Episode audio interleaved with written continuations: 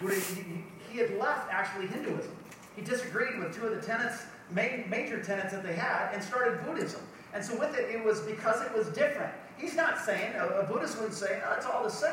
Now, there's a lot of overlap in Hinduism and Buddhism, but they're different and very distinct. And so with each and every one of them, they're distinct. So somebody that says, uh, well, you know, all religions the same? Don't we all go to the same place? I always respond, yes, we do. I'm glad I'm not going there. But anyways, there's, there's all these different roads and all these different things, but there's, there's, there's truth and there's, there's not. But he's claiming here and it's perfectly fine if you walk away and say, that is an absolute lie. That, that's a category to be able to say because it's either absolute lie or it's absolute truth of, of what he's communicating here. See, to be able to kind of pretend like all religions are, are the same is it just becomes all in this pot of nothingness. Saying that reality and God, the divine, are remote and they're unknowable that neither Jesus or Buddha or Moses or Krishna can really uh, give us direct access to it. D. Wright said it this way they all provide a way towards the foothills of the mountain, but not the way up to the summit. What we're looking for is a way up to the summit. Not one of us is looking for salvation of just get me close. I'll take care of the rest, right? Just get me close. He's providing a way, a path, the path, the way to the summit sort of this, and I thought it was pretty great. All worldviews can actually, we said, in two different categories. We can put them in three categories, because somebody could say, have you studied all religions of the world? If you haven't studied all religions of the world, how do you know yours is right?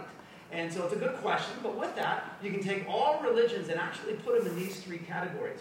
Uh, the, the, the first category being that only the universe exists. That would be naturalism, that would be atheism, and to where they just see the physical matter, things that you can see, all of that. So, one, only the universe exists, and the two is only God exists, and the third one is both the universe and God exist, which would be Judaism and Christianity and Islam, the three the monotheistic religions there. That only God exists, that would be more of the Eastern religions, and everything is spiritual, nothing is physical, and, and looking at it that way. And so we see that they're, um, they're distinctly different. So what has he said so far? I am the way. Next, I won't take as much time with the, the truth. Pretty simple. He refers to Jesus as the source and power of the believer's resurrection to eternal life. In his great work on the imitation of Christ, uh, Thomas, he was a cutie, Thomas à Kempis, here's what he, here's what he says here. He is back during the late medieval, he was a Catholic monk, brilliant, brilliant mind. And he said this so beautifully of, I am the way, the truth, and life. He said, Without the way, there is no going. Without the truth, there is no knowing. Without the life, there is no living. I am the way which thou shouldest pursue, the truth which thou shouldest believe, and the life which thou shouldest hope for. That's good, and that's solid. No one comes to the Father except through me. Think of that first century. You don't come to uh, saving relationship with God by the law, by the sacrifices, not by your religious practices, and not by an overthrow of your foreign oppressors, Rome, at the time.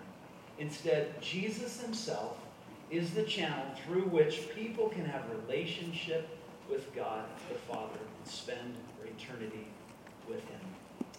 Let me take us all the way back to the very beginning. Troubles, trials, let not your heart be shuddering, shaking, these troubles and trials are all part of life.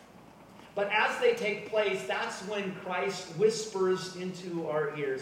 He whispers amidst the darkness, and what he whispers to us is, Don't let your hearts be troubled.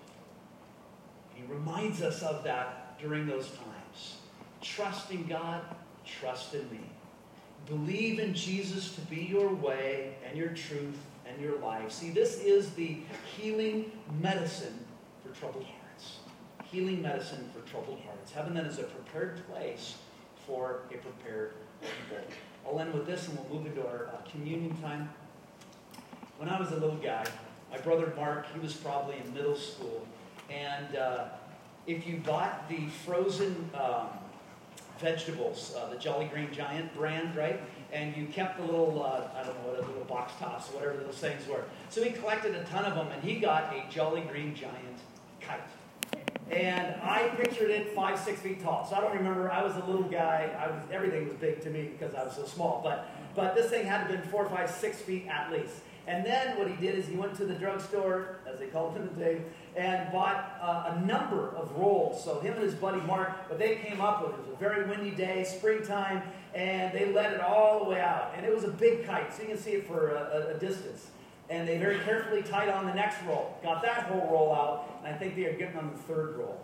And it was something that I remember is I, even though I couldn't see the kite anymore, you could see and feel the tug of the string. You can see it making kind of that bow up to it, and you could feel the tug. It's the same for you and I. We can't see.